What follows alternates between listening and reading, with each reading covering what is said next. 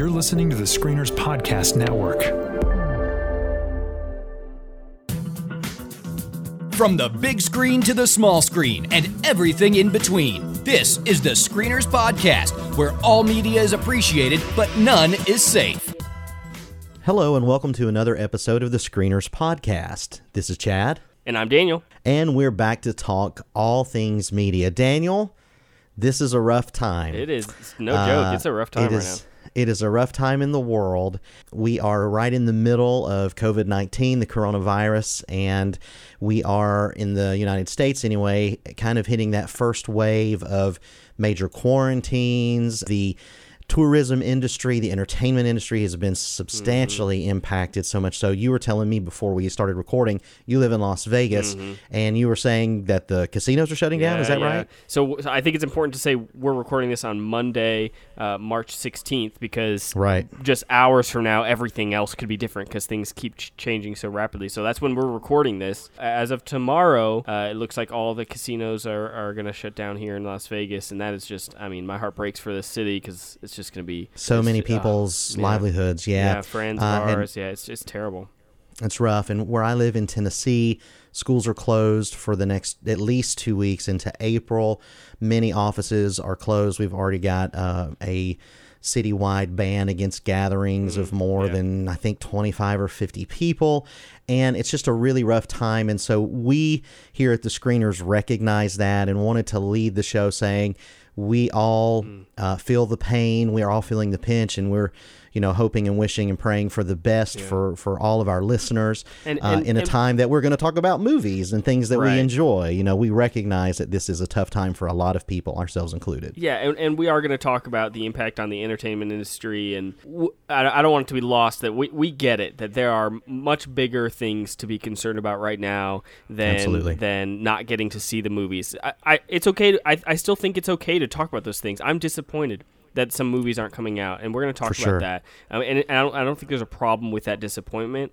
But uh, but I, I I don't want it to get be lost that we are absolutely our, our hearts go out to anybody who's losing losing income because of this or or their health is impacted i know um uh you know i know relatives you know my mom is is is in the the high risk kind of category and so um and so you know we're we're all we all have people who are going to be impacted by this and so so our hearts our hearts uh, and prayers go out to go out to all of that Ab- absolutely. And we just want to say, everybody, stay safe, uh, wash your hands, keep away, take it seriously. It is serious. Don't go to bars, don't hang out. You know, just stay away for a few weeks and let's get this thing under control so that we can get back to talking about things that we love, like cinema. And if you're stuck at home, uh, use this time to be productive, spend time with family. Uh, you may get a little stir crazy, but above all, just stay safe. So, Daniel, let's get the, the sad talk out of the Yes. way now. Let's transition into how this is impacting some of the industry. And specifically, a, a news story broke this morning.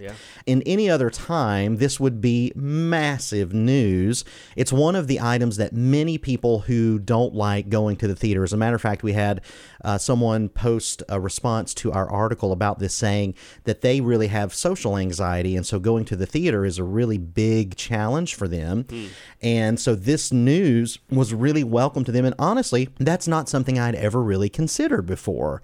I just kind of had my blinders on and didn't think about the fact that there are a lot of people that probably just going to the cinema and being around a lot of people is not their bag. But NBC Universal, because of the reshuffling of multiple, multiple, not just NBC, but multiple studios have postponed the release of their films until this stabilizes because of the closures of theaters and not wanting to lose, obviously, in some cases, hundreds of millions of dollars. NBC has made an announcement that this weekend, for a couple of days, they are going to release. Uh, is it two or three films uh, on Many more- demand? it's more than that actually it's uh, Oh, really? Okay. yeah uh, the ones that they announced are going to be the hunt invisible man and emma um, and then and then they announced that Trolls World Tour is going to re-release Oh, that's a big one. day and date. So uh, that comes out, I believe. Yeah. What is it? It- It's like March. I mean, uh, April 10th, I believe, is the date. April date. 10 sounds right. So that's a really big deal. So Trolls World Tour is one of those films that typically would make uh, hundreds of millions of Yeah. dollars. And so it's a very interesting model and one that I think some people have sticker shock at the beginning, but when they when when you unpack it a Mm-hmm. little bit, I think it's a fantastic value. So the exact same thing like you said the sticker shock like i looked at it and i was like wow 20 bucks to rent it and then i kind of paused for a second and i was like wait these are theatrical releases That's it. if i was paying 10 bucks a, a ticket for me and my wife to go that's that's it right there so um, That's yeah, it. 20 bucks is really pretty reasonable. I mean, I'm not going to be doing this for every wide release like I would go see them in the theater, probably. Right. But for big ones, yeah, I mean, I'll do it for sure. Absolutely. And it's interesting because it's not just a one time view. You get a 48 hour rental period for $20. So you can watch it as many times, I would imagine, as you want. Um, or maybe you just have 48 hours to watch it once. We don't, I don't have all the details on that yet. But Well, I mean, the they're, idea- they're releasing it to Apple and Amazon, uh, presumably just as normal rentals, just with a higher higher price. So yeah, I mean, Higher price. when you when you rent something on Apple, you have 48 hours to watch it as many times as you want within that period of time. So Right. So my son is seven, and when he was very much looking forward to seeing this, and so when I told him that we weren't going to get to go to theater, he was very sad. But when I told him it was going to be at home, the very first thing he said was, "Can we get some popcorn and some friends and have a movie oh, party?" Oh, that's awesome. Now. We can't really have a movie party true. because of the virus, but the idea behind that is for 20 bucks you could have your family over, your friends over and watch this thing. So I really do think it's an excellent value and I think the price is right. More importantly though, Daniel, this is just a hypothesis that I have and you and I share we were talking before the show is I really think that this is a test for the general mm-hmm. audience and this model. I think if people will respond to this in a way. Now, again, it's Trolls World World Tour, so it's a movie that's going to be geared toward families. Right, right. But if people will get behind this and spend the money that it hits a certain level with the studios, then it's we have at least the potential that this kind of thing could happen more into the future. What do you think? Yeah, well, first of all, I think that you know, like I said, we're recording this Monday night, um, 6 p.m. Pacific. I- I think that if I think by the end of the week, uh, every major studio will have something like this in place. Um, I think I think absolutely all of them are going to follow this model because they know for minimum the next three months they're going to be making the bare minimum of, Right. of any money on theatrical releases. Regal cinemas have just shut down. Uh, I'm sure AMC, uh, they're- they- as of Tuesday, they will be shut down. Uh, I'm sure AMC and Cinemark are to follow. So, so they're not going to be making any money at the cinema. So you might as well recoup some costs and release some some of these movies that they spent so much money on uh, at home. So yeah, I think. Um, I, it's absolutely a test a test for the future. It's something that's done out of necessity, right? But um, necessity often breeds, you know, breeds invention, and so I think Right. a lot of times, yeah, I think that this could absolutely be something that changes Hollywood forever. It's it has the potential to do that. So we've been talking about this for years, right? We've been talking about those. What was I forget what it was called? We talked about it on the show years ago. Um, that somebody was pioneering some some streaming service to allow you to stream uh, theatrical releases at home, like new releases, but it was gonna be like fifty bucks a movie or something crazy. Yeah, there is a service out there, and the name escapes me at the time, and it's primarily used by very wealthy Right. individuals. Yeah. Um, it's thousands and thousands of dollars to get a license, and then you're right, it's like fifty to a hundred dollars uh, per release on top of that. Uh, on top of that license. So yeah, I, I, I'm just curious. Like you said, Trolls World Tour is something aimed at families, and then the other releases that they've announced, The Hunt, Invisible Man, which has already you know done pretty well at the box office, and Emma are all fairly specialty releases. So Right. I'm curious to see what Disney does with Mulan, for instance, which is if Yeah. the release has been pulled, but do they release? You know, I was thinking about this earlier. I, I feel like Disney is going to be one of the most, the, one of the studios most resident to to kind of pursue something like this. Um, uh, what if they released Mulan on Disney Plus for like a a pay upgrade, right? Like you can Right. uh, maybe anybody could rent it for thirty dollars, but Disney Plus subscribers can rent it for fifteen, for instance, or something like that. I don't know. Um, And we should say that Disney has also released Frozen 2 Yeah. uh, on Disney Plus, which was about two months ahead of schedule. They so also that was they also released uh, Rise of Skywalker to VOD services uh, to rent. they uh, can keep that one. But Frozen 2 Come on.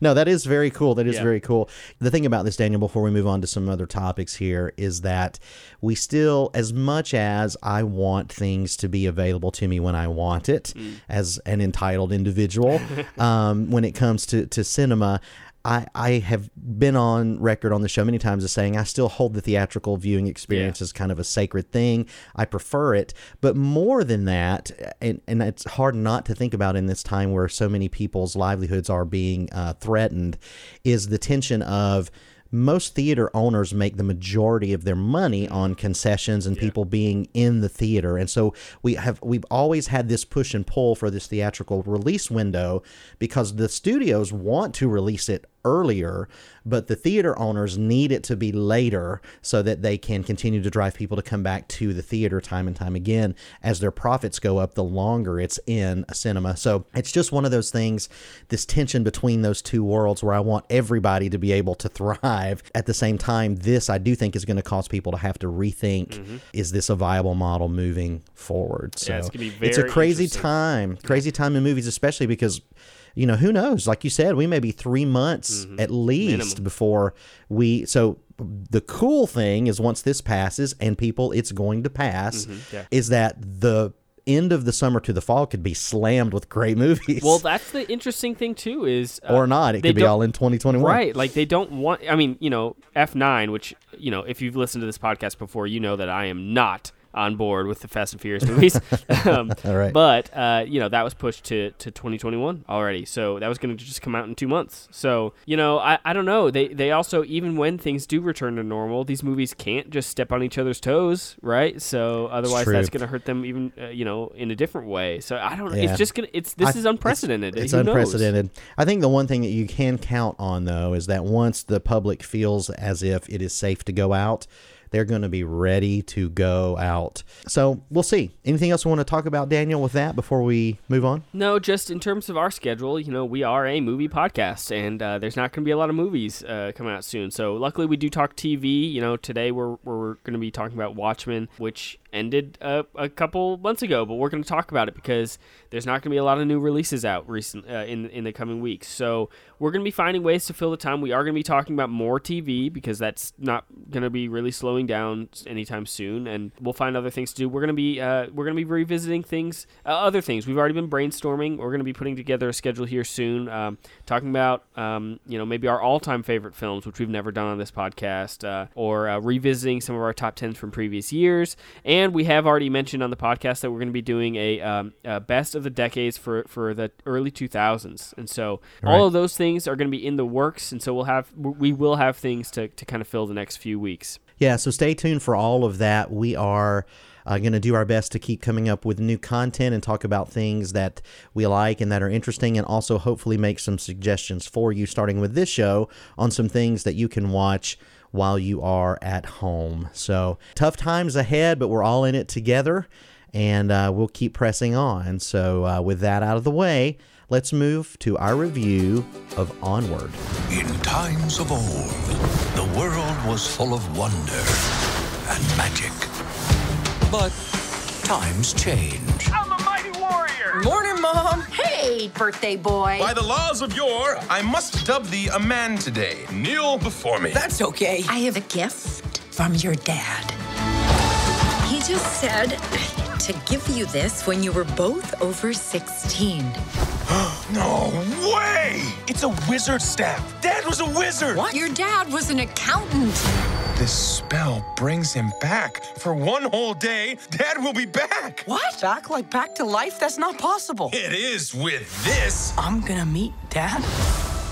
The IMDb description of Onward reads Set in a suburban fantasy world, two teenage elf brothers embark on a quest to, to discover if there is still magic out there. This is directed by Dan Scanlon, who previously previously directed Monsters University, and it stars Chris Pratt and Tom Holland as our two brothers, along with Julia Louis Dreyfus, Octavia Spencer, and more. Uh, so yeah, this is one of two Pixar releases we're supposedly getting this year. Of course, we don't know what's going to happen with Soul. That's expected to premiere this summer, but we are uh, ready to review it. Now, this is a couple weeks old. We missed it when it first came out, and uh, and then because of uh, COVID nineteen, you know, we've had we've had some schedules, but we're here to talk about it now. Um, so, Chad you know, uh, I want to hear your thoughts on this film. Um, I also want to hear. Uh, there's been a lot of talk about what people expected with this film. You are somebody who avoided trailer, who avoids trailers in general. True. Did you share the the kind of hesitancy that a lot of people had with this film, or how how did your uh, avoidance of trailers help you with this film? Well, to be honest with you, my trailer free life is kind of a hybrid.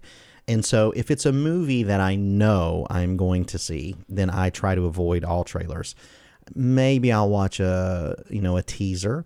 But if it's a movie I don't know anything about, then and a lot a lot of times I will watch a teaser and after about 30 seconds or so if I feel like I know enough about it, I'll stop watching.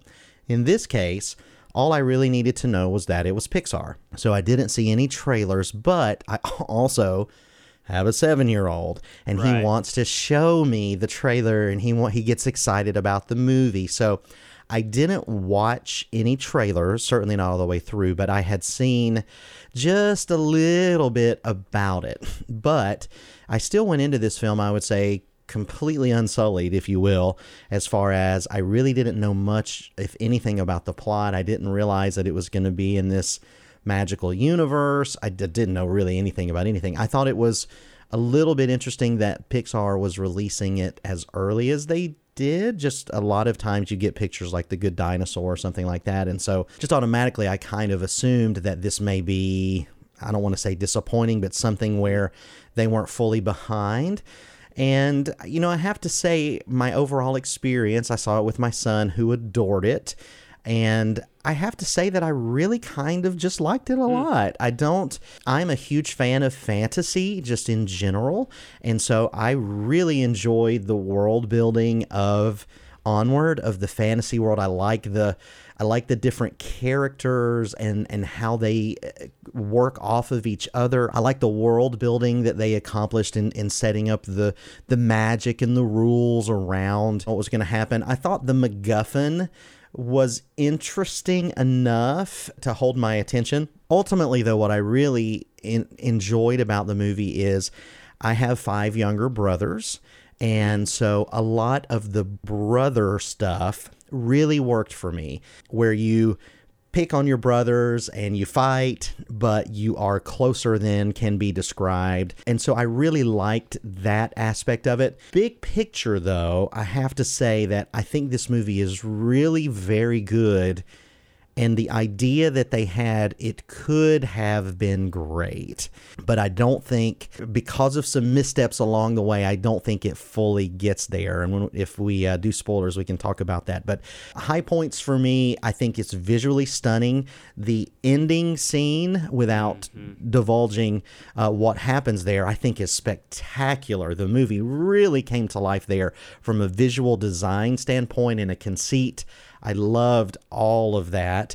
Things just happen in this movie. Just a, they're just a little too easy, a little too convenient. Uh, it's a story that we've kind of seen the beats of a lot. But again, it's not offensive. It's not in a way that makes you feel cheated or that it's lazy. It's just it just ended up for me being a scenario where I thought that was really good. I don't know that I have any desire to revisit it.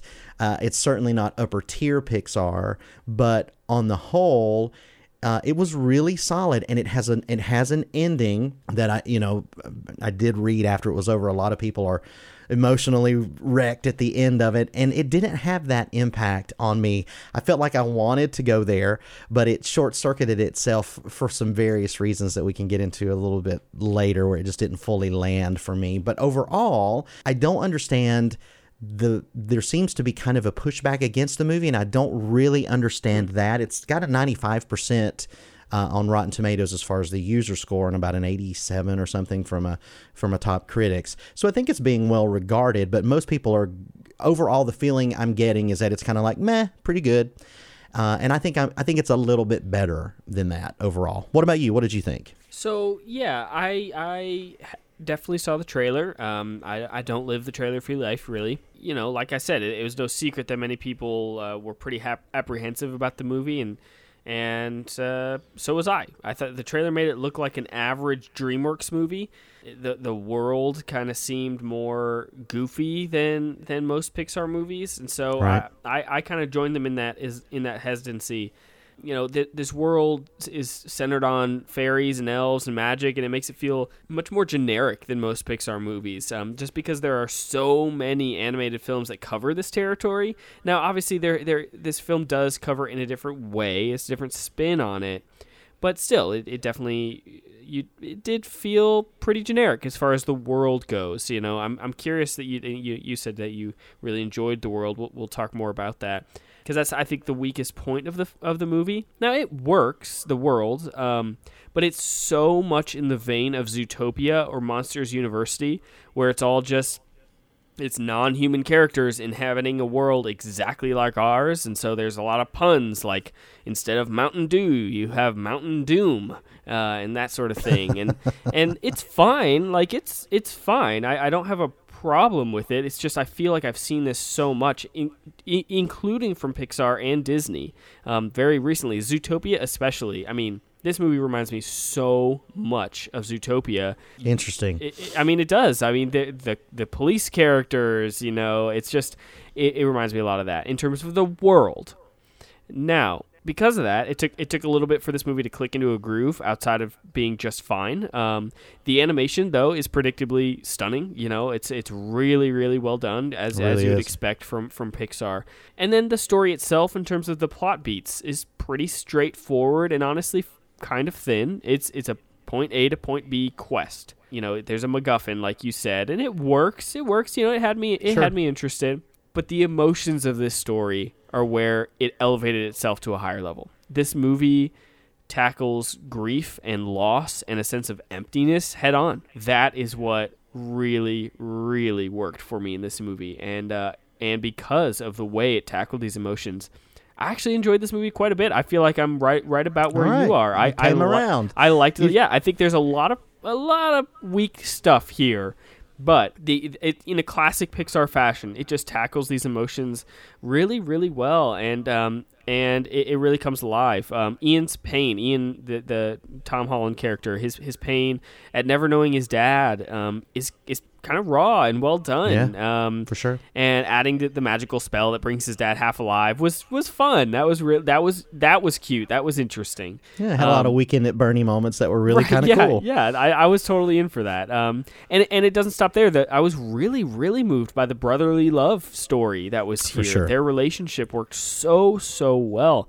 Uh, Yeah, the, fil- the I want to talk about that in, in spoilers for sure. But yes, you're right. Go And- ahead. And, the movie isn't always subtle uh, uh, in these depictions uh, or in their relationship or anything like that, but it's it's pretty effective. A lot more effective than I ex- expected. So Onward really snuck up on me. The the ending, like you like you said, it was really good and it powerfully directed um, uh, at the end in, in, in a way that I didn't expect. It gives you a, kind of uh, something you don't expect at the end, and and uh, it had me at tears to be to be honest. I, I really really liked liked the ending. So in the end, and I'll, I'll ask you this question too. We always talk about what tier of Pixar does this land on, right? And so for me, I would say it's it's solidly in the middle. So that might sound like eh, but really, I mean, it's in the middle of some of the best movies ever made, and so I think that's a really respectable place to land. I think this is a, a very good movie. I'm not sure I would say I well, I, I might I wouldn't say I loved it. I, I really, really, really like this movie a lot. Yeah, and it's one of those things where if I didn't know that this was a Pixar movie, I could hypothetically watch this and say that was from the people that did How to Train Your Dragon mhm, or yeah. you know, to echo your point, when you say that it's a Pixar film, you are automatically your your anticipation raises Yes. and your expectations are higher, which is just a result of their their success throughout the years. And so when you compare it against other Pixar movies, you can say, well, it's mid Pixar and it sounds like a slight. But mid Pixar is a fantastic place to be. I agree with you wholeheartedly. I think there are several Pixar films that are not as good as Onward, and yet, I for me, I'm I'm on that line where I don't, you know, I really liked it, and I think the message was emotional and beautiful, but I'm not excited to revisit it. I think we need to talk about it in spoilers, but I agree, this is a really really good movie. I think from a box office standpoint, it's one of their lower openings. is that right? Yeah, but it's it's really hard to gauge it at this point because That's true. It did open. It, it opened slightly before stuff really started to hit the fan here in America, but there's no doubt that the box office was impacted by that. Now, I, Yeah. that said, I still think it would have been one of the lower openings for Pixar, but at this point, it's kind of like the, the box office Kinda numbers hard are to tell. tamed. Yeah. Yeah, but overall, I, I agree with you, Daniel. I think it's solid mid tier Pixar, and I can't imagine anybody watching this movie and not liking it or thinking that it's a bad film. I don't think it's that at all. Uh, yeah. uh, Anything we want to talk about before we do spoilers for this movie? I know we, we still have Watchmen we want to talk about, but I think we can still um, Yeah. touch on some spoiler stuff here. I Um, think overall, Chris Pratt for me sometimes can draw attention to the fact that it's Chris Pratt doing Yeah. the voice. So I was a little bit worried that that was going to pull me out. And a couple of times he danced with it. But I think overall, both performances by Chris Pratt uh, and Tom Holland are really stellar. I think it's I think it's excellent work from those two all yeah, around. Yeah, one hundred percent. Tom Holland was was really really good, and, and Julia Julia Louis Dreyfus. It was actually kind of hard to tell that, that was her voice. Like it, Yeah. it, it really didn't sound like her very much. But did you did you see the Zootopia comparison? Did, do you see that? I do. I see it. I do see it. I do see it. I, you know, and I know this is controversial, but I actually I enjoyed this movie more than I did Zootopia. Yeah, same. Uh, for the for a lot of different reasons, but yes, I, I do. I do. Can I do see that for sure. And it's kind of like Monsters University as well. Yeah. It's this. You take these groups of people. You have fairies or witches Mm-hmm. or wizards, and then you make the idiosyncrasies of each one of those play off of each other, and it's it's always enjoyable to see Mm-hmm. that. So when I said I enjoyed the world building, it wasn't because it was anything unique. I think it this movie does have a silliness to it, and I think the back and forth banter of within the world made me just enjoy it. I mean, I didn't love it, but I, I think that's what I liked about it Yeah, uh, it, it's really good, and um, I definitely want to talk about the ending. So. Um, for sure. Normally we would we would go around and do our recommendation. That that Oh, feels man, that feels pretty it feels inappropriate to do that now. So really, we're just gonna break it down. Chad, do you recommend seeing this movie, uh, or should people skip this movie? Right. Well, my my scale is always on worthiness. So is this theater worthy? Absolutely, it's absolutely theater worthy. If uh, if we could go to the theater, it's worth your money, is what I'm trying to say. Sure, you will not sure. be disappointed. Yeah. So if di- I guess you know I could I could pose it a different way. If Disney ends up joining Universal and having some uh, releasing some of its theatrical releases t- to rent for a higher price than normal, should people pay twenty dollars, for instance, to rent Yes. Onward? Yes, hundred percent. I mean, this is you know the only only way the math doesn't work out is if you're by yourself watching it. But if you but I mean to be honest with you, if you just are if you're going stir crazy and you need to see a film and you're willing to pay 20 bucks and can then it's worth it it's it's a delightful time i think Yeah, I'm with you. I'm with you. It is, it's definitely worth a watch. Um, it's uh, it's it's absolutely um, fun for the family and really really sweet, and it might uh, it might make you cry. So there you go. All right, with that, we are going to jump into a brief spoiler discussion for Onward. The first rule of Fight Club is you do not talk about Fight Club. Well, you look nervous. Is it the scars? You want to know how I got them? But there's so many places it would never occur to Hawk to hide. However, the reason the Führers brought me off my Alps in Austria and placed me in French cow country today is because it does occur to me.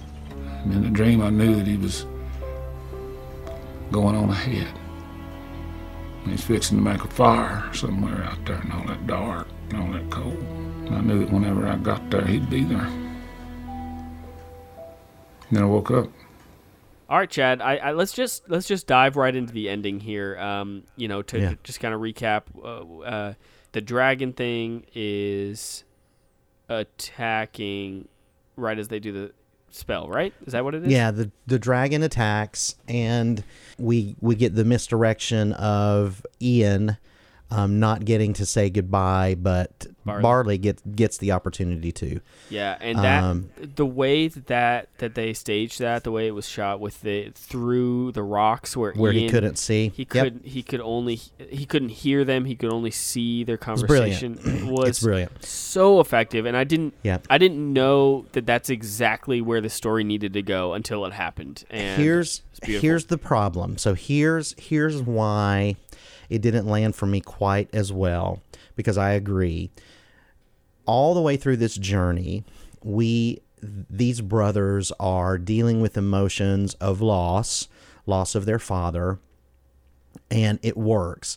They're also dealing with their conflicting emotions toward each other, and they're discovering their hidden pain that they have. All these kinds of serious things that Pixar always does such a wonderful job of burying in their quote unquote kids' movies, right? And so they're dealing with this, and they're on the journey, and they're in the boat on their way back. They're trying to find this this final piece that's gonna what they think is going to um, unlock the mystery for their for their dad for them to spend just a few moments with him before the sun goes down and they're on the boat right before they get to the last section and just literally out of nowhere instead of and this is for me was the one part where I thought, okay, this is just not up to Pixar level. Instead of them showing us through actions in their journey or elegantly explaining all of this, because up to this point, we're 100% on the Ian just wants to see his dad. He just needs to get a chance to meet his dad, who he's never met, right? The other brother, Barley, just flat out speaks the thesis of the, thi- of the, the film right to Ian and says, and I never got a chance to say goodbye. I mean, he literally, there is a, a scene where he just mm. spells out, I regret the fact that I didn't get a chance to say goodbye to my dad. And I said this last thing as we left, and it's never. So at that point, not knowing how they were going to handle it, it put that in my head like that's really clunky exposition. They just vomited this whole thing that he's thinking, and then the very next scene is where it happens. And so I- feel like that's where they dropped the ball. If if there would have been a way to not just spell it out, but kind of sh- weave that throughout the storyline so that when it gets to the end, it felt organic that his brother, and then to follow that up, then when Ian walks over to the edge of the cliff and he takes his little notepad and he just checks off each one of the things and it immediately flashes back to his brother, it just felt like, oh, it's so on the nose. It's so on the nose. The challenging part of this, though, is that the sentiment underneath it is beautiful. Mm, yeah. It's perfect and it's beautiful. And it's like you said, it's directed that last sequence in such a marvelous and masterful way that you can't help but be moved. But for me, it fell short of just going over the top because just in that last 15 minutes, they had to get so much exposition out of the way to set that up that it just fell short for me. And that's a hmm. bummer. While still working, while still, I'm a human. It's impossible for me not to be moved by it, and I was, and I still Right. cried. But I felt like it could have been one step further if it just hadn't been so on the nose. Sure, I, I I won't disagree with you very very much, but I, I don't remember feeling the um, I don't remember experiencing uh, that as much of an exposition dump. Um, uh, you know, I think I think those are it. Given the conversations that they're having, I, I, I feel like that's a pretty natural thing for him to to have said. Is man, this I, I never got to say goodbye to my dad. So.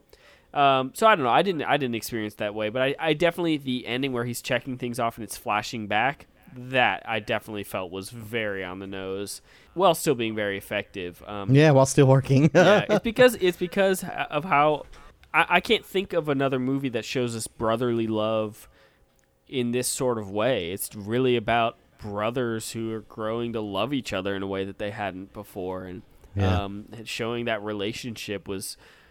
Yeah, just felt pretty unique. I mean, maybe there's a bunch of movies that I'm forgetting at this point, but I, I just I just thought that was really, really very well done. When you think it's a movie about a, a, a father son relationship, um, which we've seen a, a million of those, and it's great, but uh, it turns out to be this whole other thing. So, Yeah, yeah, and it was it was very well handled, and Yeah. the action, the the look of the dragon with the Mhm. the painted face on the side of the brick becoming his face. It's just beautiful stuff. It's absolutely and thrilling. Great action all the way through that. So Yeah. it's really really excellent. Yeah. Overall, um, yeah, the the plot, you know, the the whole journey was. It was fine. Uh, you know, Mhm. take it or leave it. Like I, I it wasn't anything great, but I, I liked the conversations that they had. I liked, you know, Yep. it was reasonably funny. The whole thing Sure. with the um, what were they, Pixies? Um, Yep. where they were like bikers. Like that. was- That was funny. those are funny. Yeah. But on the flip side of that, Octavia Spencer, whose performance is great as the Manticore, I just that character was so typical of every animated feature you know that you've seen it's she's the over the top and didn't that didn't feel like a pixar film Mm-hmm. Yep. to me that felt like Zootopia. Uh, you Yeah. know, it was it was the lion character. You know, it really felt like Zootopia. So yeah, uh, I'm I'm fully with you there. Yeah. yeah but overall really solid Yeah, definitely, definitely enjoyed it, and I, I think you and I are kind of on the same page about Zootopia. Neither of us really. I like the movie. Like I think it's fine. Yeah, it's Yeah. it's good. I I'm still a little flabbergasted that it won the Oscar and and seems to be really beloved. And I I know. I, am I'm I'm a little confused by that. Not that it's bad. I just don't quite get the love for it. But you know, Yeah, either. It's fine. It's fine.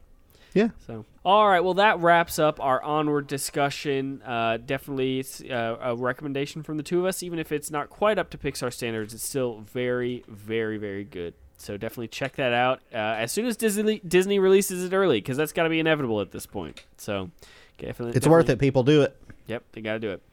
All right, let's dive into a discussion of uh, something, you know, almost the exact same thing as Onward, uh, and that is HBO's Watchmen. People who wear masks are driven by trauma. They're obsessed with justice because of some injustice they suffered. Ergo, the mask. It hides the pain. I wear the mask to protect myself. Right, from the pain. There was a Kavalry involved shooting last night. You gonna give me the speech now? What speech? I should calm down, take a breath before we're at war again. No. There's a guy in my trunk. So when this was announced that Damon Lindelof, coming off of what in my opinion is an all-time great run for um The Leftovers, I adore those three seasons. I think it's perfect television. I didn't know what to think. Uh, I am a longtime fan of the original graphic novel Watchmen, and it well it became a graphic novel. It was originally released serialized. Uh, it is one of the classic uh, graphic novels. It is very much of its time during the Cold War, and it was revolutionary uh, for that medium. And so when I found out that essentially this was going to take place 34 years after the events of the comic series, um, set in an alternate history of the 20th century, consider me intrigued. Now, I, unfortunately, because of scheduling and all kinds of things, I wasn't able to watch this until the last three weeks or so, Daniel. And I have delighted in being able to go through this series uh, in a relatively short time. I didn't binge all of it in a day, but over the course of maybe a week and a half, I watched the entire season. And so, what I what I want to ask you is one, and and I'll get to why I think this is. Um, you and I discussed this, I think, offline a little bit, and we've also talked some on the show. I really do believe that your viewing experience of this season, and this may be controversial to say for people that that have seen it and love it, or maybe even hate it, but I don't really see how you could watch this season having not read the graphic novel and have an understanding and not just be completely confused and lost, at least for the first four or five episodes. I understand that it can stand alone, but there are so many, and these are not just Easter eggs like, oh, that headline from the comic or that the structure that it takes. It's not just that. There are so many characters and moments and things that enrich the viewing experience. I'm very curious to see because I believe you had not read the the novel, graphic novel before seeing it. So I am curious to see how that impacted your viewing of this season. It is universally, I mean, it's really high critically acclaimed. So we're going to just do a brief discussion. We're going to keep everything spoiler free and only talk about basic plot points. So if you don't want to hear any plot points, then you should skip forward uh, to our Netflix top three recommendations. But we are going to keep it surface level and talk about the series arc as a whole and our thoughts. So Daniel, as someone who has not read the graphic novel, uh, I am curious. What do you think about Watchmen? Yes, so I, I definitely I mentioned it a few weeks ago on our catch up episode and that I wasn't super into it yet and that was 4 episodes in. I will definitely say that uh, you're right as somebody who has not read the Watchmen graphic novel and I only I watched the movie once years ago, don't really remember it. So I'm I'm pretty much a newbie here to the Watchmen universe. You're right. I was super confused for most of the series. Um, yeah. I, I, it makes me feel a little crazy because there, there is high critical acclaim here. So, you know, I definitely seem to be on the uh, on the outskirts. But I will say, it definitely clicks in by episode six. Um, now, that's way too freaking long to click yeah, in. especially because there's only nine there's episodes nine in episodes. this series. so, um, so it's over halfway through. But it does click in and it ends really well. So I actually really enjoyed this as a whole because the last few episodes are really Okay. enjoyable. So you know, it's so well shot and acted. I love that it takes a spin on racism and racial inequality. I had no idea that that was going to be um, kind of a major theme throughout the throughout the series, and so that worked really well. And and the ending was unexpectedly poignant, and it and it really worked. So my problem is just that for the first five episodes, which is more than half the show, is that it tries to build mystery, I suppose, in such a way that it intentionally doesn't bring the audience along. It's really hard. You don't comprehend what's happening really until the last few episodes. And so it does answer most of the plot questions, though. Like now I understand what was happening those first few episodes. So I understand that that was probably intentional, keep them guessing. But it doesn't bring you along enough. It's not fun watching five hours of television and feeling stupid for not being able to put pieces together yet. Yeah. Um, I, that, that's why I keep going back and forth because at the same time as that was very frustrating, when it did click in, it worked, and and the conclusion is mostly worth it. It's enjoyable. Um, I think maybe you, maybe others won't be as frustrated. I I can't binge watch as easily these days, just with my schedule, uh, with kids and stuff. So I kind of have to, you know, it took me a, quite a few weeks to get through the series, even though there's only nine episodes. So maybe if I watched, you know, watched this over the course of a few days, maybe maybe uh, I would would have liked it more. But you know, it it's still it's short and it's definitely worth a watch. But it definitely it took me a while to get there. So so that was kind of my viewing experience. Uh, Chad, what did you think? I really hate to be that guy that that says, "Well, if you would have read the graphic novel, all of your problems." But it, I also have to be honest and say that this is out of all the media that I've consumed in my lifetime, which is a great deal. This is the clearest example that I can think of where I think without knowledge, and not just knowledge, but a fairly thorough understanding of the original source material by Alan Moore and Dave Gibbons, that this experience is much less than. Uh, so much so that you know there have been adaptations and there have been uh, works that have expanded the universe uh, in the past, and we almost always use the litmus test of, but can it stand on its own? And so I'm glad to hear that for you, you felt like at least the last three episodes pulled it up to where you thought that it was at least somewhat worth the journey. The problem with that, though, I think you are not alone, Daniel. Hmm. I think there are probably hundreds of thousands of people that watch this show that are in the same boat as you. And I feel bad for them because my experience as someone familiar with the graphic novel is the polar opposite of yours. I think this is one of the most brilliant seasons of television that I've ever seen. Wow. I think from a craft standpoint, uh, like you said, it is off the charts. It's shot gorgeously, it's directed impeccably. The performances are fantastic. One of the things about the original Watchmen is that it, it uses a very unconventional construction as far as stories within stories and cutaways to things that seem like they are completely unrelated when when they're actually supporting the theme and they tie back in later. And so this series actually mirrors the construction of the graphic novel on a macro level, which is brilliant. Um, but you wouldn't know that if you didn't have a familiarity with it. I think that this has two episodes in it that are masterworks. I think episode three, she was killed by space junk, is absolutely stellar.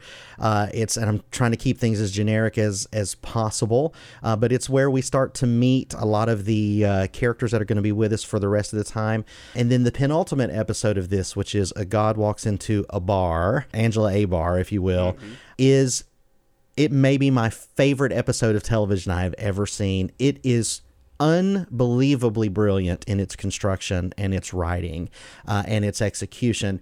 And it is only enhanced with your knowledge of Dr. Manhattan and how he works in the original graphic novel. So all all I can say is it's I believe it is unfortunate that people are going to watch this without the because the graphic novel is not an easy read. Uh, Daniel, you mentioned how th- this series takes on racism. Very much, the original graphic novel took on the Cold War um, and paranoia of the United States versus Russia and the threat of impending nuclear war. And so uh, Lindelof has said that in, in this universe, he wanted to use the social issue there was racism. And so it, it confronts that in a, in a very poignant way. It's absolutely uh, stellar and one of the highlights of the series. So overall, it's just one of those things that I'm, I don't want to cop out, but I have to say that if I had watched this without any foreknowledge, I believe I probably would have felt exactly like mm. you did, Daniel. Yeah. So did there you are... understand in the earlier episodes? Did you understand, or at least have a guess at what Jeremy Irons yes. was doing? Did you fully understand what he was doing? No, no, no. Okay. So, I mean, it'd be impossible for me to fully understand what he was doing or where he is. Yeah, yeah per se, but I knew even though the show didn't say it, because I knew who that character was. Oh, um, okay. um, and and because I knew who that character was and what they did in the first one, which you eventually learn about. Yeah, uh, I, in, in I understand series. it now, but yeah, right. But so knowing that, seeing those early episodes, I knew that something was going on because Doctor Manhattan had done something with him, right? Mm-hmm. So yeah. I knew that, and so it it's jarring. Even knowing that it's jarring, and you're like, "Whoa, yeah. that was a hard left turn. What in the world is happening?" Fully disconnected for those first few episodes from anything yep. going on with any other characters, and so yep. it's just very strange. It is, and no explanations, no hints for the first it, five episodes of anything, any way that he's connected. And so now I, I understand it after I watch it, which is fine that's too long to make me wait. Too I understand, long. and I and I agree, and that's why and that's why I say that this this singular piece of art, and and we should say too that Lindelof has said he doesn't have any more stories mm-hmm. to tell yeah. in this universe. So if HBO decides to do a season two. Uh, number one, I think that would be a mistake. But number two, Lindelof will not be be involved with it. But I think this is a singular work that is a companion piece to the first, and I don't think it works it works, but it doesn't really fully work without the first one. Mm. And unfortunately, I think you're there are a lot of people that probably feel exactly like you do because even with the knowledge that I had, there were times where I was a little bit like, uh, I think I know what's yeah. going on, but I'm not sure. I understand that I will probably be the outlier in saying that I feel like this whole thing is is a masterpiece, but I really do because it beautifully ties in as an expansion and a continuation of the themes uh, and the characters and the ideas behind who watches The Watchmen. And yeah. so I, me, I, I, really I do. It. I do enjoy it though. I, I really did enjoy it. I think um, that sixth episode, I believe it's the sixth episode, uh, which is black and white episode, mm-hmm. um, and it, and that really starts to Fantastic. tie things together so much. Yep. And that was really great. That was a great episode. Um, and then and then from there on, everything starts to kind of the puzzle pieces start to come together and. Uh, I think the ending was great. Um, yeah. final shot, even uh, the yeah. very final shot was really good. So it was awesome. expected. I knew exactly. yeah. I knew exactly how it was going to end, but like it, re- it was good. They gave me what I wanted, and that was fine. And so, yeah, um, yeah. So I uh, overall, um, overall, e- even as frustrated as those five episodes made me, it was still worth it in the end. So um, I agree, yeah. and I think at some point now, I think we have reached the point where we're gonna have to get give uh, Damon Lindelof give him let him off the hook a little bit for the ending of Lost. I know not a lot of people love it. I loved it, but not a lot of people do because he has landed the plane. I think the finale of The Leftovers is one of the great finales of all time, and I think he he landed the plane on this one in a really great way as well. So I think maybe Lost taught him, and he's learned how to. Uh, how to close out a series. Yeah, what not to do. Yeah. Yeah. Yeah. Yeah. All right. Well, in either case, it sounds like both of us, Daniel. I think you would still recommend this. Yeah, yes, I would. Yeah, I think it's still worth a watch if you can really get get past those first few episodes. Yeah, and I'm I'm just thankful that HBO continues to make this kind of challenging television. It's fantastic. Yeah, so uh, yeah, high recommend for me, especially if you've read the graphic novel. I think it will enrich that experience tremendously. So with that, Daniel, let's move into our top three. Three, two, one. The top three. All right, we have a very different top three for you this week because of the coronavirus. Lots of people are stuck at home in quarantine or just social distancing, and so and we highly encourage that. And so Yes. we want to give you a few recommendations of things that are on Netflix right now that you should watch. So we have our top three Netflix recommendations. Obviously, this is one of the most broad um, top threes we've ever done, and so I think our approaches to this list could be very, very different. And so, Chad, how did you pick these three movies, and what is your number three pick? Well, so I I have to be honest and say that I split this into two, into television and movies because. Pe- listen, people are going to be at home for like a week or two weeks or longer. And so I felt like, as a service to our faithful listeners, I needed to give them the option. So Chris is not here to bend the rules. So I took up his mantle tonight. So I did three. Now, and how I did it was I kind of did more than three. So I kind of did like a. did. Well, here's the thing, I because we can do honorable mentions, right? So the idea is that there are these mountaintop movies and television shows that I don't know that everyone has seen that they should watch, but I did strive to try and pick stuff that maybe people had not seen yet. So that's that's where I landed. So, well, you want me to go to TV or movies? Oh boy, uh, give me, give me, give me your number three or both. So with TV, what I did was I again tried to pick things that maybe people had not seen, and so my number three is American Vandal. So this is a show that if you watch it without knowing what it is, you may think that you have stumbled on to a a great true crime thing because it's made in that way. But spoiler alert, it's all fake. It's a show that's made to mimic those true crime stories, but it's done in a way that is actually thrilling and compelling, and you want to know what happened. So, and not a lot of people know about this show. So, American Vandal. Okay, great. Now give me number three movie. Oh, sorry, I forgot movies. So movies, this one was a little bit harder because again, I'm trying to pick ones that people haven't seen. So my number three is the Meyerowitz stories, new and selected. Uh, this is Noah Baumbach. No, no surprise that I'm a fan of his. Obviously, Marriage Story is also on Netflix. It was my number one of the year. You should see that if you haven't. Uh, but this is this is a really fine movie. Uh, it has um, Adam Sandler and um, Ben Stiller in a really um, funny but also um, poignant story about family. It's very eccentric and excellent. So that's my number three. Very good. All right.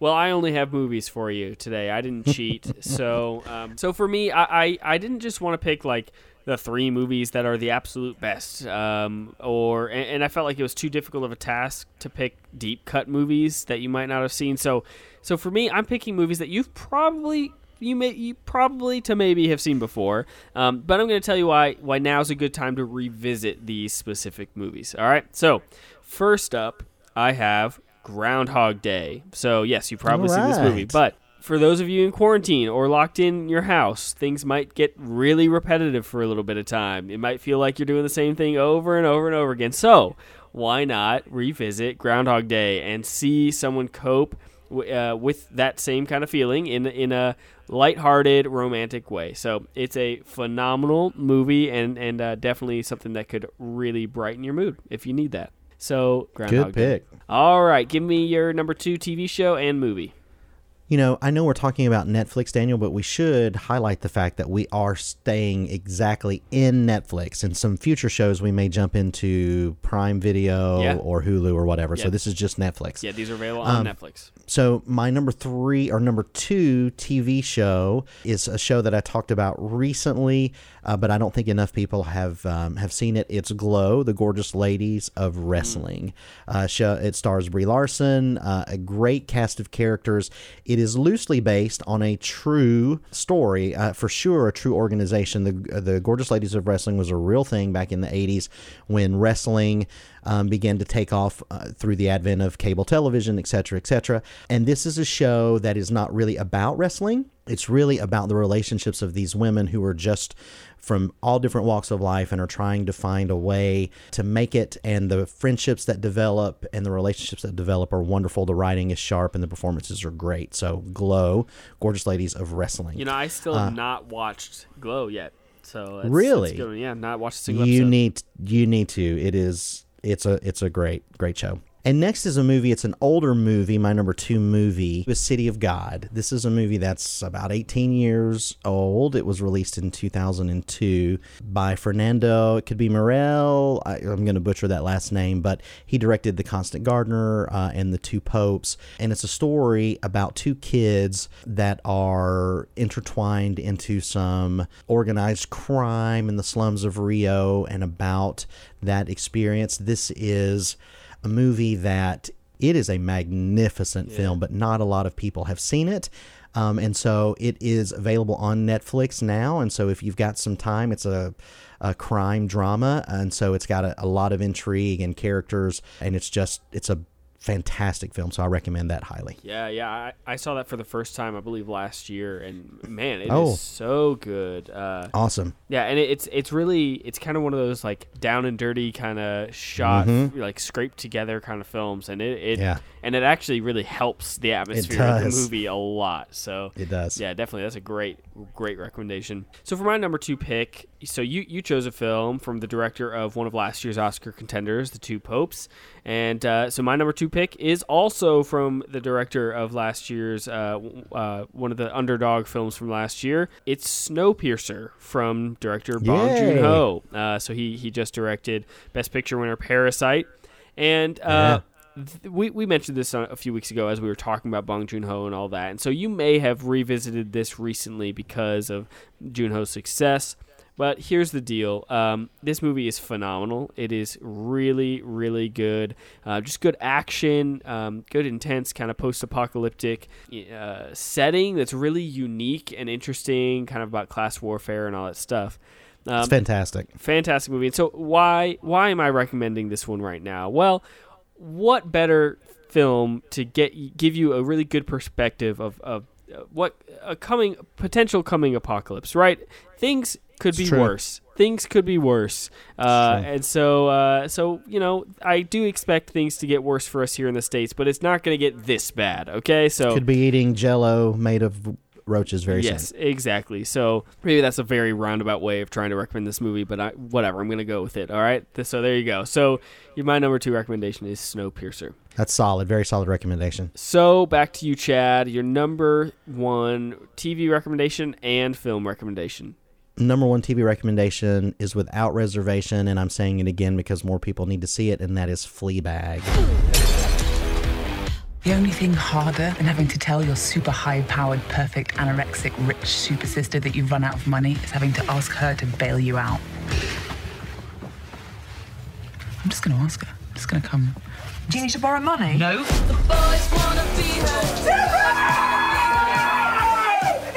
Why would you do that? I thought I was gonna get raped! You won't like other girls. You can keep up. Uh, it is two only two seasons. That's all we're going to get. Both of them are brilliant. Both of them are brilliant. It's uh, Phoebe Waller-Bridge, unbelievable performances. It's that uncomfortable humor um, while exploring real pain. That is uh, the pathos is just off the charts in this, and it's also really hilarious, and you will fall in love with these characters. But Fleabag is top notch. And then for my movie, Number one, and again, I've mentioned this a long time ago, but I think people should see it. It came out in 2015, and it is Karen Kusama's The Invitation. Each and every one of us is on a journey. And we feel that it's important to be on that journey with the people you love.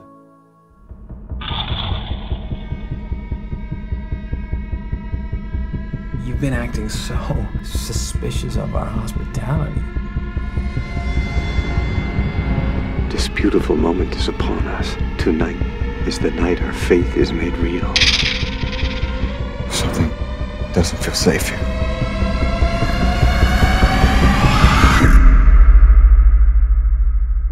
Uh, she directed Girl Fight. She directed Destroyer. Um, and this film is one of those slow burns where you don't know what's happening, but there's enough enough clues along the way where it doesn't cheat. It gives you all the information that you need while ratcheting up the tension to an almost unbearable degree, and the payoff is absolutely worth it. And it's fantastic. So I, I highly recommend people see The Invitation. Very, very good. And uh, she just Karen Kusama was just tapped to do uh, uh, by Blumhouse and Universal to do an updated Dracula. So that could be that Nice. could be really cool. Yeah. Hey, uh, after seeing this film for sure, I, I'm totally on board with that pick. She she does a marvelous job here. So Yeah, and, and pairing it if they take a similar feel to that they did with Invisible Man, um, Mhm. I am I am all in. So I'm in. yeah. Yep. Great, great pick. Maybe maybe we'll get to rent that for twenty bucks uh, here coming, coming in the That's future. true. Uh, all right, so my number one pick for something to recommend on Netflix. I have talked about this movie many times over the years because it is uh, it is just a phenomenal film, also from 2015, and uh, that movie is Room. Thank you for letting us do this interview. We're grateful to hear your story. Thank you to everyone who sent their good thoughts and their prayers. For five years, you made life in that small room, that prison, as nurturing and normal as you could. You're fine. You are so old now. Yep. Hey, do you know what we're gonna do today? What? We are going to bake a birthday cake. You chose to tell Jack that room was the whole world, that there was nothing else. Good morning, plant. Good morning, sink. I wanted him to feel safe and that it was a great place for him to live. Did you ever think you would be free? I hoped. Um, All right. This movie is emotionally overwhelming. I think that's the best way to describe it. And so only watch it if you're you're in the mood for that, feeling up to be to being kind of really emotional, uh, because that's that's what this film will do. But I think it's obvious why I'm recommending it now, right? It's about being trapped and locked in one small area, and so Yeah. uh, so there you go. So that's my that's my tie in to our current situation. But it is it's wonderful. It is a wonderful, powerful movie full of stunning performances. I think both Brie Larson and Jacob Tremblay's performances are genuinely some of the best performances. I mean, of of this century. I mean, I think they are just brilliant, brilliant performances. Both, for, um, and so yeah, I I think it is uh, one of the best movies uh, in a long time. And there you go. It's available on Netflix now. So if you're feeling a little trapped, but Yeah. ready to be uh, emotional. That's a good pick for you, Chad. Do you have any uh, recommendation? Uh, you, you already gave six. Why am I why why am I letting on, you man. why am I letting you do honorable mentions? We you don't already know did how long them. we're going to be quarantined. All we got to right. have some options here. All right, all right. So, TV show Wild Wild Country. It's a very Ooh, yeah. interesting exploration about some uh, crazy stuff. The Chef Show, which is Jon Favreau. Oh, I've not Um, watched that. Is that good? It's actually really good. I mean, he's turning into a fantastic chef, uh, and he goes around and visits these different chefs, and they teach him how to make a certain thing, and he cooks with them, and then they talk about movies and they talk about cooking, and it's great. And then, of course, you've got your classic stuff, obviously, Mad Men, Breaking Bad, Better Call Saul, whatever. But best movies, uh, I wanted to bring to everybody's attention again. The Edge of Seventeen. You can never go wrong. That was my top five of that year. It's absolutely fantastic. Uh, Hailee Steinfeld. Uh, Ballad of Buster Scruggs is good. I Lost My Body. It's an animated, uh, nominated for an Oscar. It's on Netflix. You can see it now. I think it's wonderful. And Dolemite is my name if you like raunchy stuff, but that's really hilarious with a heart. So there you go. Good recommendations. Well, I've just got a couple here. Um, Zodiac um, is just always a good one to Masterpiece. revisit. Yeah, it's just really, really phenomenal. Just rewatched it. It's just so unique. It is so Yeah. unique. um, Yeah. and really really ballsy to be honest with you. Um, and then Hitch, if you need something just fun. I was scrolling as I was trying to put this list together. I was scrolling Mhm. through and saw that Hitch is on there. Man, I love Hitch. That is It's a, solid. It is a phenomenal. I believe we established on this podcast that it is a uh, a modern classic. So yeah, Mm. um, yeah, that's what we we settled on that. Yeah. So uh, Uh, yeah, we settled on yeah, it. we did. So, um, I, a couple TV shows. One of my favorite favorite shows of the, of the past uh, couple years was Master of None, Aziz Ansari's show, specifically Mm-hmm. season two. Both both seasons are great, but season two, honestly, I would I would could consider season two of Master of None a masterpiece. I think that is a brilliant season of television. Has one of my favorite episodes of TV. I, I can't remember what episode it is now. I think it's one of the like episodes seven or eight. Um, Yeah. Is one of my favorite episodes of TV ever ever made. So uh, so definitely check that out. And then a show that just wrapped up very recently on Netflix. That is BoJack Horseman. Um, have Yeah. you have you watched any BoJack? I haven't. It's on my list of shame. I am on my way, but I just haven't got a chance to start it yet. Man, BoJack is something I did not ever expect to like, uh, much less love, and it is so weirdly emotional. Uh, there's an episode in the uh, second to last season called, uh, I believe it's called Free Churros, that is just emotionally devastating um, from a TV show about a freaking talking horse actor. I mean, it is it's, Right. it's ridiculous, but it is it is really really smart and and uh, and it's very surprisingly emotional. So they they just I'm wrapped up forward to it. season. Yeah, definitely check it out. I actually have not finished the last season, so that's one thing I'm going to be watching in the coming Yeah. days. So so those are our Netflix recommendations. Let us know what you're watching. Let us know what you're watching, not just on Netflix, but as we're all locked up here. Uh, give us recommendations. We we want to know. We need some stuff to watch too. So Absolutely. So let us know what you're watching uh, on any of the platforms. Um, we look forward to some TV shows that are coming out in the coming days. Um, we don't know exactly what our next episode is going to consist of, so we, we will uh, we will keep you updated as we figure that out. Um, but we're definitely going to have content coming your way soon. So make sure you follow us on social media. You can find us on Facebook, find us on Twitter. Stay in touch, um, and uh, and hey, above all, right now in this season, stay healthy, stay safe. Um, you know, be respectful of others, um, and and let's uh, let's try to let's try to flatten this curve here, right? All right, and we'll see you next time. And that's a wrap. You've heard what the screeners had to say. Now you be the critic. Head over to screenerspodcast.com and let us know what you think. See you next time.